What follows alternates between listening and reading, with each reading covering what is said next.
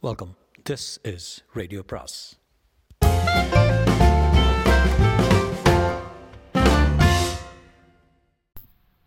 பொன்னியின் செல்வன் அத்தியாயம் பதினொன்று திடும் பிரவேசம். இந்நாளில் கும்பகோணம் என்ற பெயரால் ஆங்கில அகராதியிலே கூட இடம் பெற்றிருக்கும் நகரம். நம்முடைய கதை நடந்த காலத்தில் குடந்தை என்றும் குடமூக்கு என்றும் வழங்கப்பட்டு வந்தது. புண்ணியஸ்தல மகிமையன்றி குடந்தை சோதிடராலும் அது புகழ் பெற்றிருந்தது. குடந்தைக்கு சற்று தூரத்தில் தென்மேற்கு திசையில் சோழர்களின் இடைக்கால தலைநகரமான பழையாறை வானை அளாவிய அரண்மனை மாடங்களுடன் ஆலய கோபுரங்களுடனும் கம்பீரமாக காட்சியளித்துக் கொண்டிருந்தது.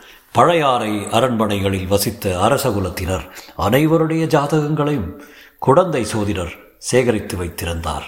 அப்படி சேகரித்து வைத்திருந்த ஜாதகங்களை புரட்டித்தான் கொடும்பாளூர் இளவரசி வானதியின் ஜாதகத்தை அவர் கண்டெடுத்தார். சிறிது நேரம் ஜாதகத்தை உற்று பார்த்து கொண்டிருந்த பிறகு சோதிடர் வானதியின் முகத்தை ஏறிட்டு பார்த்தார். திரும்ப ஜாதகத்தை பார்த்தார். இப்படி மாற்றி மாற்றி பார்த்து கொண்டிருந்தாரே தவிர வாயை திறந்து ஒன்றும் சொல்லுகிற வழியை காணவில்லை. என்ன ஜோசியரே ஏதாவது சொல்லப் போகிறீரா இல்லையா? என்று குந்தவை தேவி கேட்டாள்.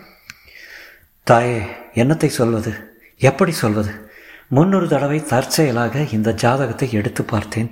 என்னாலேயே நம்ப முடியவில்லை. இப்படியும் இருக்க முடியுமா என்று சந்தேகப்பட்டு வைத்துவிட்டேன். இப்போது இந்த பெண்ணின் திருமுகத்தையும் இந்த ஜாதகத்தையும் சேர்த்து பார்க்கும்போது திகைக்க வேண்டியிருக்கிறது. திகையும் திகையும் போதுமானவரை திகைத்துவிட்டு பிறகு ஏதாவது குறிப்பாக சொல்லும். இது மிகவும் அதிர்ஷ்ட ஜாதகம் தாயே. தாங்கள் எதுவும் வித்தியாசமாக நினைத்துக் கொள்ள மாட்டீர்கள் என்று சொல்கிறேன். தங்களுடைய ஜாதகத்தை காட்டிலும் கூட இது ஒருபடி மேலானது. இம்மாதிரி அதிர்ஷ்ட ஜாதகத்தை நான் இதுவரை பார்த்ததே இல்லை. குந்தவை புன்னகை புரிந்தாள். வானதியோ வெட்கப்பட்டவளை அக்கா இந்த துரதிர்ஷ்டக்காரியை போய் இவர் உலகத்திலேயே இல்லாத அதிர்ஷ்டக்காரி என்கிறாரே. இப்படித்தான் இருக்கும் இவர் சொல்வதெல்லாம்? என்றாள். ஆமாம் என்ன சொல்லுங்கள் நான் சொல்வது தவறானால் என்னுடைய தொழிலையே விட்டு விடுகிறேன் என்றார் ஜோதிடர். வேண்டாம் ஜோதிடரே வேண்டாம். அப்படியெல்லாம் செய்து விடாதீர்கள் ஏதோ நாலு பேருக்கு நல்ல வார்த்தையாக சொல்லிக் கொண்டிரும். ஆனால் வெறுமனே பொதுப்படையாக சொல்கிறீரே தவிர குறிப்பாக ஒன்றும் சொல்லவில்லையே. அதனாலே தான் இவள் சந்தேகப்படுகிறாள். குறிப்பாக சொல்ல வேண்டுமா? இதோ சொல்லுகிறேன். நாலு மாதத்திற்கு முன்னால் அபசகுணம் மாதிரி தோன்றிய கூடிய தோன்றக்கூடிய ஒரு காரியம் நடந்தது. ஏதோ ஒன்று தவறி விழுந்தது. ஆனால் அது உண்மையில் அபசகுணம் இல்லை. அதிலிருந்து தான் இந்த கோமகளுக்கு எல்லா அதிர்ஷ்டங்களும் வரப்போகின்றன. வானதி நான் என்ன என்னடி சொன்னேன்? பார்த்தாயா? என்றாள் குந்தவி தேவி. முன்னாலேயே இவருக்கு நீங்கள் சொல்லி வைத்திருக்கிறீர்கள் போலிருக்கிறது என்றாள் வானதி. பார்த்தீரா சோதிடரே இந்த பெண்ணின் பேச்சை? பேசட்டும் தாயே இப்போது எது வேண்டுமானால் பேசட்டும். நாளைக்கு மன்னர் மன்னனை மணந்து கொண்டு அப்படி சொல்லுங்கள். இளம்பெண்களிடம் கல்யாணத்தை பற்றி பேசினால் அல்லவா அவர்கள் சந்தோஷமாக கேட்டுக்கொண்டிருப்பார்கள் அதைத்தான் நானும் சொல்ல வருகிறேன் தாயே. திடுதுப்பென்று கல்யாண பேச்சை எடுக்கக்கூடாது அல்லவா? எடுத்தால் இந்த கிழவனுக்கு புத்தி கெட்டு விட்டது என்று சொல்லிவிடுவார்கள். இவளுக்கு புருஷன் எங்கிருந்து வருவான் எப்போது வருவான் அவனுக்கு என்ன அடையாளம் ஜாதகத்திலிருந்து இதையெல்லாம் சொல்ல முடியுமா ஜோதிடரே? ஆஹா சொல்ல முடியாமல் என்ன? நன்றாய் சொல்ல முடியும் என்று கூறிவிட்டு ஜோதிடர் ஜாதகத்தை மறுபடியும் கவனித்து பார்த்தார். கவனித்து பார்த்தாரோ அல்லது கவனித்து பார்ப்பது போல் அவர் பாசாங்கு தான் செய்தாரோ நமக்கு தெரியாது. பிறகு தலை நிமிர்ந்து நோக்கி அம்மணி இந்த இளவரசிக்கு கணவன் வெகு தூரத்திலிருந்து வர வேண்டியதில்லை சமீபத்தில் உள்ளவன் தான் ஆயினும் அந்த வீராதி வீரன் இப்போது இந்நாட்டில் இல்லை கடல் கடந்து சென்றிருக்கிறான். என்றார் ஜோதிடர். இதை கேட்டதும் குந்தவை வானதியை பார்த்தாள். வானதியின் உள்ளத்தில் பொங்கிய உவகையை அவள் அடக்கி கொள்ள பார்த்து முடியவில்லை. முகம் காட்டிவிட்டது. அப்புறம் அவன் யார்? என்ன குலம்? தெரிந்து கொள்ள ஏதாவது அடையாளம் உண்டா? நன்றாக உண்டு. இந்த பெண்ணை மணந்து கொள்ளும் பாகிசாலையின் திருக்கரங்களில் சங்கு சக்கர ரேகை இருக்கும் அம்மா. மீண்டும் குந்தவை வானதியை பார்த்தாள். வானதியின் முகம் கவிழ்ந்து பூமியை பார்த்து கொண்டிருந்தது. அப்படியானால் இவளுடைய கை கைகளிலும் ஏதேனும் அடையாள ரேகை இல்லாமற் போகுமா? என்றாள் குந்தவை பிராட்டி. தாயே இவருடைய பாதங்களை எப்பாவது தாங்கள் பார்த்ததுண்டா? ஏன் ஜோதிடரே இது என்ன வார்த்தை? இவளுடைய காலை பிடிக்கும்படி என்னை சொல்கிறீர்களா? இல்லை அப்படியெல்லாம் நான் சொல்லவில்லை. ஆனால் ஒரு காலத்தில் ஆயிரம் ஆயிரம் மன்னர் குல பெண்கள் பட்ட மகிழ்ச்சிகள் அரசியலங்குமரிகள் ராணிகள் மகாராணிகள் இந்த பெண்ணரசியின் பாதங்களை தொடும் பாக்கியத்துக்காக தவம் கிடப்பார்கள் தாயே. அக்கா இந்த கிழவர் என்னை பரிகாசம் செய்கிறார். இதற்காகவே என்னை இங்கே அழைத்து வந்தீர்கள்? எழுந்திருங்கள் போகலாம். என்று உண்மையாகவே பொங்கி வந்த கோபத்துடன் கூறினாள் வானதி. நீ என்னத்துக்கு பதறுகிறாயடி பெண்ணே? அவர் ஏதாவது சொல்லிக் கொண்டு போகட்டும். நான் ஏதாவது சொல்லிவிடவில்லை. எல்லாம் இந்த ஜாதகத்தில் குறிப்பிட்டிருப்பதைத்தான் சொல்லுகிறேன். பாதத்தாமரை என்று ஏதோ கவிகள் உபசாரமாக வர்ணிப்பார்கள். இந்த பெண்ணின் உள்ளங்காலை சிறிது காட்டச் சொல்லுங்கள். அதில் செந்தாமரை இதழ்களின் ரேகை கட்டாயம் இரு கட்டாயம் இருக்கும். போதும். ஜோதிடரே இவளை பற்றி இன்னும் ஏதாவது சொன்னால் என்னை கையை பிடித்து இழுத்துக்கொண்டு புறப்பட்டு விடுவாள். இவளுக்கு வாய்க்கப் போகும் கணவனை பற்றி கொஞ்சம் சொல்லுங்கள். ஆஹா சொல்கிறேன். இவளை கைப்பிடிக்கும் பாக்கியவான் வீராதி வீரனாயிருப்பான். நூறு நூறு போர்க்களங்களை முன்னணியில் நின்று வாகை மாலை சூடுவான். மன்னாதி மன்னனாயிருப்பான். ஆயிரம் ஆயிரம் அரசர்களும் போற்ற சக்கரவர்த்தியின் சிம்மாசனத்தில் பன்னெடுங்காலம் வீற்றிருப்பான். நீர் சொல்வதை நான் நம்பவில்லை அது எப்படி நடக்க முடியும்? என்று கேட்ட குந்தவி தேவியின் முகத்தில் ஆர்வமும் மகிழ்ச்சியும் ஐயமும் கவலையும் கலந்து கொண்டு தாண்டவாடின நானும் நம்பவில்லை. இவர் எதையோ நினைத்து கொண்டு பேசுகிறார். இப்படி சொன்னால் தங்களுக்கு சந்தோஷமாக இருக்கும் என்று கூறுகிறார் என்றாள் வானதி. இன்று நீங்கள் நம்பாவிட்டால் பாதகமில்லை. ஒரு காலத்தில் நம்புவீர்கள். அப்போது இந்த ஏழை சோதரனை மறந்து விடாதீர்கள். அக்கா நாம் போகலாமா? என்று மறுபடி கேட்டாள் வானதி. அவளுடைய கரிய விழிகளின் ஓரங்களில் இரு கண்ணீர் துளிகள் எட்டி பார்த்து கொண்டிருந்தன. இன்னும் ஒரே ஒரு விஷயம் சொல்லிவிடுகிறேன். அதை கேட்டுவிட்டு புறப்படுங்கள். இந்த இளவரசியை மணந்து கொள்ளப் போகும் வீரனுக்கு எத்தனை எத்தனையோ அபாயங்களும் கண்டங்களும் ஏற்படும். பகைவர்கள் பலர் உண்டு ஐயோ! ஆனால் அவ்வளவு அபாயங்களும் கண்டங்களும் முடிவில் பறந்து போகும். பகைவர்கள் படுநாசம் அடைவார்கள். இந்த தேவியை அடையும் நாயகன் எல்லா தடைகளையும் மீறி மகோன்னத பதவியை அடைவான். இதைவிட முக்கியமான செய்தி ஒன்று உண்டு தாயே. நான் வயதானவன். ஆகையால் உள்ளதை ஒழியாமல் விட்டு சொல்கிறேன். இந்த பெண்ணின் வயிற்றை நீங்கள் ஒரு நாள் பாருங்கள். அதில் ஆயிலையின் ரேகைகள் இல்லாவிட்டால் நான் இந்த ஜோதிட தொழிலையே விட்டு விடுகிறேன்.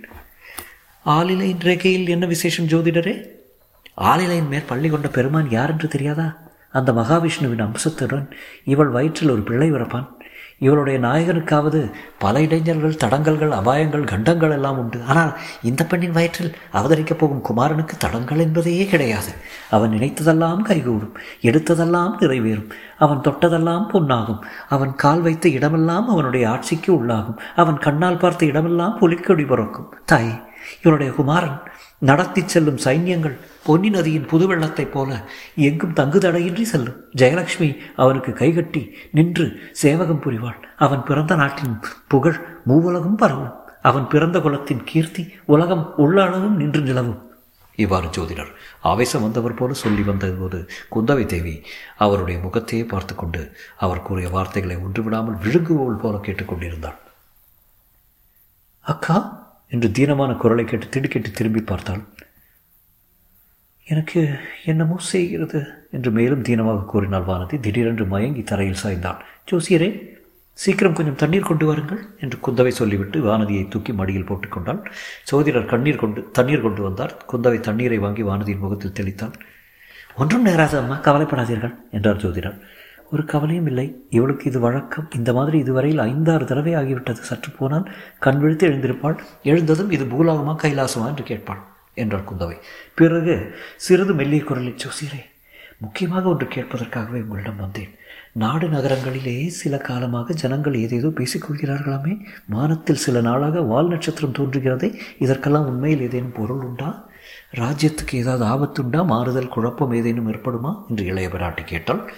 அதை மட்டும் என்னை கேட்காதீர்கள் தாயே. தேசங்கள் ராஜ்யங்கள் ராஜாஞ்ச ராஜாங்க நிகழ்ச்சிகள் இவற்றுக்கெல்லாம் ஜாதகமும் கிடையாது ஜோசியமும் சொல்ல முடியாது. நான் பயின்ற வித்தையில் அதெல்லாம் வரவில்லை. ஞானிகளும் ரிஷிகளும் மகான்களும் யோகிகளும் ஒருவேளை ஞான திருஷ்டியில் பார்த்து சொல்லலாம். இந்த ஏழைக்கு அந்த சக்தி கிடையாது. ராஜரீக காரியங்களில் நாள் நட்சத்திரம் ஜாதகம் ஜோசியம் எல்லாம் சக்தியற்று போய்விடுகின்றன. ஜோசியரே மிக சாமர்த்தியமாக பேசுகிறீர். ராஜாங்கத்துக்கு ஜாகம் பா ஜாதகம் பார்க்க வேண்டாம். ஆனால் என் தந்தையை பற்றிய பற்றியும் சகோதரர்களை பற்றியும் பார்த்து சொல்லலாம் அல்லவா? அவர்களுடைய ஜாதகத்தை பார்த்தால் ராஜாங்க ஜாதகத்தை பார்ப்பது போல் ஆகிவிடும் அல்லவா? சாவகாசமாக இன்னொரு நாள் பார்த்து சொல்கிறேன் அம்மா. பொதுவாக இது குழப்பங்களும் அபாயங் அபாயங்களும் நிறைந்த காலம். எல்லோருமே சிறு ஜாக்கிரதையாக இருக்க வேண்டியதுதான். ஜோசியரே என் தந்தை சக்கரவர்த்தி பழையாறையை விட்டு தஞ்சாவூருக்கு போனதிலிருந்து எனக்கு ஒரே கவலையாக இருக்கிறது முன்னமே சொன்னேனே தாயே மகாராஜாவுக்கு பெரிய கண்டம் இருக்கிறது. தங்கள் குடும்பத்துக்கும் பெரிய அபாயங்கள் இருக்கின்றன. துர்கா தேவியின் அருள் மகிமையானால் எல்லாம் நிவர்த்தியாகும். அக்கா நாம் எங்கே இருக்கிறோம்? என்று வானதி தீன குரல் கேட்டது. குந்தவையின் மடியில் தலை வைத்து படுத்திருந்த வானதி கண்ணிமைகளை வண்டின் மேல் சிறகுகளைப் போல கொட்டி மலர மலர விழித்தாள். கண்மணி இன்னும் நாம் இந்த பூலோகத்தில் தான் இருக்கிறோம். சொர்க்கலோகத்துக்கு அழைத்து போக புஷ்பக விமானம் இன்னும் வந்து சேரவில்லை. எழுந்திரு. நம்முடைய குதிரை பூட்டிய ரதத்திலே ஏறிக்கொண்டு அரண்மனைக்கு போகலாம் என்றாள் குந்தவை. வானதி எழுந்து உட்கார்ந்து கொண்டு நான் மயக்கம் போட்டு விழுந்து விட்டேனா? என்றாள். மயக்கம் போடவில்லை. அக்காவின் மடியில் படுத்து கொஞ்சம் தூங்கிவிட்டாய். தாலாட்டு கூட பாடினேன். உன் காதில் விழவில்லையா? கோபிக்காதீர்கள் அக்கா. என்னை அறியாமலே தலையை கிறுகிறுத்து விட்டது. கிறுகிறுக்கும் கிறுகிறுக்கும் இந்த ஜோசியர் எனக்கு அப்படி ஜோசியம் சொல்லியிருந்தால் எனக்கு கூட தான் கிறுகிறுக்கத்திருக்கும் அதனால் இல்லை அக்கா அவர் சொன்னதெல்லாம் நான் நம்பிவிட்டேனா? நீ நம்பினாயோ நம்பவில்லையோ ஆனால் ஜோசியர் பயந்தே போய்விட்டார். உன்னை போன்ற பயங்கொள்ளியை இனிமேல் எங்கும் அழைத்து போகக்கூடாது. நான் தான் சோதரிடம் வரவில்லை என்று அப்போதே சொன்னேன் நீங்கள் தானே என் குற்றம்தான். எழுந்திரு. போகலாம். வாசல் வரையில் நாலு அடி நடக்க முடியுமா? இல்லாவிட்டால் இடுப்பில் எடுத்து வைத்துக்கொண்டு போக வேண்டுமா? வேண்டாம் வேண்டாம். நன்றாய் நடக்க முடியும். சற்று பொறுங்கள் தாயே தேவியின் பிரசாதம் தருகிறேன் வாங்கி கொண்டு போங்கள் என்று ஜோசியர் சொல்லிவிட்டு ஓலைச்சுவடியை கட்டத் தொடங்கினார். ஜோசியரே எனக்கு என்னவெல்லாமோ சொன்னீர்கள் அக்காவுக்கு ஒன்றுமே சொல்லவில்லையே என்று வானதி கூறினாள். அம்மா இளைய பிராட்டிக்கு எல்லாம் சொல்லியிருக்கிறேன் புதிதாக என்ன சொல்ல வேண்டும்? அக்காவை மணந்து கொள்ளப் போகும் வீராதி வீரர்? அசகாய சூரர் சந்தேகம் என்ன? மகா பராக்கிரமசாலியான ராஜகுமாரர். முப்பத்தி ரெண்டு சாமுத்திரிகா லட்சணம் பொருந்தியவர் புத் புத் புத்தியில் பிரகஸ்பதி வித்தையில் சரஸ்வதி அழகிலே மன்மதன் ஆற்றிலே அர்ஜுனன். ஆற்றலில் அர்ஜுனன். இளைப்பிராட்டிக்கு ஏற்ற அந்த சுகுமாரனான இளை ராஜகுமாரர் எங்கிருந்து எப்போது வருவார்? வருகிறார் தாயே வருகிறார். கட்டாயம் வரப்போகிறார். அதி சீக்கிரத்திலேயே வருவார். எப்படி வருவார்? குதிரை மேல் வருவாரா? ரதத்தில் ஏறி வருவாரா யானை மேல் வருவாரா கால்நடையாக வருவாரா அல்லது நிறைய ஆகாசத்திலிருந்து கூரை பொத்து கொண்டு வந்து குதிப்பாரா? என்று குந்தவை தேவி கேலியாக கேட்டாள். அக்கா குதிரை காலடி சத்தம் கேட்கிறது என்று வானதி சிறிது பரபரப்புடன் சொன்னாள். ஒருவருக்கும் கேளாதது உனக்கு மாத்திரம் அச அதிசயமாக கேட்கும் இல்லை வேடிக்கைக்கு சொல்லவில்லை இதோ கேளுங்கள். உண்மையாகவே அப்போது வீதியில் குதிரை ஒன்று விரைந்து வரும் காலடி சத்தம் கேட்டது. கேட்டால் என்னடி? குடந்தை பட்டணத்தின் வீதிகளில் குதிரை போகாமலா இருக்கும்? என்றாள் குந்தவை. இல்லை இங்கே வருகிறது மாதிரி தோன்றியது. உனக்கு ஏதாவது விசித்திரமாக தோன்றும். எழுந்திரு போகலாம். இச்சமயத்தில் அந்த வீட்டின் வாசலில் ஏதோ குழப்பமான சப்தம் கேட்டது குரல் ஒலிகளும் கேட்டன. இதுதானே ஜோசியர் வீடு? ஆமாம் நீ யார்? ஜோசியர் இருக்கிறாரா? உள்ளே போகக்கூடாது. அப்படித்தான் போவேன். விடமாட்டேன். ஜோசியரை பார்க்க வேண்டும். அப்புறம் வா. அப்புறம் வர முடியாது. எனக்கு மிக்க அவசரம். அடே அடே நில் நில். காற்று விலகி போ தடுத்தாயோ கொன்று விடுவேன். ஐயா ஐயோ வேண்டாம். உள்ளே போக வேண்டாம். இத்தகைய குழப்பமான கூச்சல் நெருங்கி நெருங்கி கேட்டது படார் என்று வாசல் கதவு திறந்தது. அவ்வளவு பிரமாதமான தடபுடலுடன் ஒரு வாலிபன் உள்ளே திடும் பிரவேசமாக வந்தான். அவனை பின்னால் இருந்து தோள்களை பிடித்து இழுக்க ஒருவன் முயன்று கொண்டிருந்தான். வாலிபன் திமிரிக்கொண்டு வாசற்படியை கடந்து உள்ளே வந்தான். வந்த வாலிபன் யார் என்று வாசகர்கள் ஊகித்திருப்பார்கள் நமது வீரன் வந்தியத்தேவன் தான் வீட்டுக்குள்ளே இருந்த மூன்று பேருடைய கண்களும் ஏக காலத்தில் அவ்வீரனை பார்த்தன. வந்தியத்தேவனும் உள்ளிருந்தவர்களை பார்த்தான். இல்லை உள்ளே இருந்தவர்களில் ஒருவரைத்தான் பார்த்தான். அது கூட இல்லை. குந்தவை தேவியை அவன் முழுமையாக பார்க்கவில்லை. அவளுடைய பொன் முகத்தை மட்டுமே பார்த்தான். முகத்தையாவது முழுமையுடன் பார்த்தானோ என்றால் அதுவும் இல்லை. வியப்பினால் சிறிது விருந்திருந்த அவளுடைய பவளச் செவ்வாயின் இதழ்களை பார்த்தான். கம்பீரமும் வியப்பும் குறும்பு சிரிப்பும் ததும்பியிருந்த அவளுடைய அகன்ற கண்களை பார்த்தான். கண்ணிமைகளையும் கரிய புருவங்களையும் பார்த்தான். குங்கும சிவப்பான கொழிந்த கன்னங்களை பார்த்தான். சங்கையொத்த வழுவழுப்பான கழுத்தை பார்த்தான். இவ்வளவையும் ஒரே சமயத்தில் தனித்தனியாக பார்த்தான். தனித்தனியாக அவை அவன் மனத்தில் பதிந்தன. இதெல்லாம் சில வினாடி நேரம்தான். உடனே சட்டென்று திரும்பி சோதிடருடைய சீடனை நோக்கி ஏப்பா உள்ளே பெண் பிள்ளைகள் இருக்கிறார்கள் என்று நீ சொல்லக்கூடாது? சொல்லியிருந்தால் நான் இப்படி வந்திருப்பேனா? என்று கேட்டுக்கொண்டே சீடனை மறுபக்கம் தள்ளிக்கொண்டு வாசற்படியை மீண்டும் கடந்தான். ஆயினும் வெளியில் போவதற்குள் இன்னும் ஒரு தடவை குந்தவை தேவியை திரும்பி பார்த்துவிட்டுத்தான் போனான். அடே அப்பா புயல் அடித்து ஓய்ந்தது போல அல்லவா இருக்கிறது? என்றாள் குந்தவை பிராட்டி. இன்னும் ஓய்ந்தபாடில்லை இதோ கேளுங்கள். என்றார் கொடும்பாளூர் இளவரசி. வாசல் இன்னும் வந்தியத்தேவனுடன் சோதிடரின் சீடன் சீடனுக்கும் தர்க்கம் நடந்து கொண்டிருந்தது. ஜோசியரே இவர் யார்? என்றாள் குந்தவை. தெரியாது தாயே.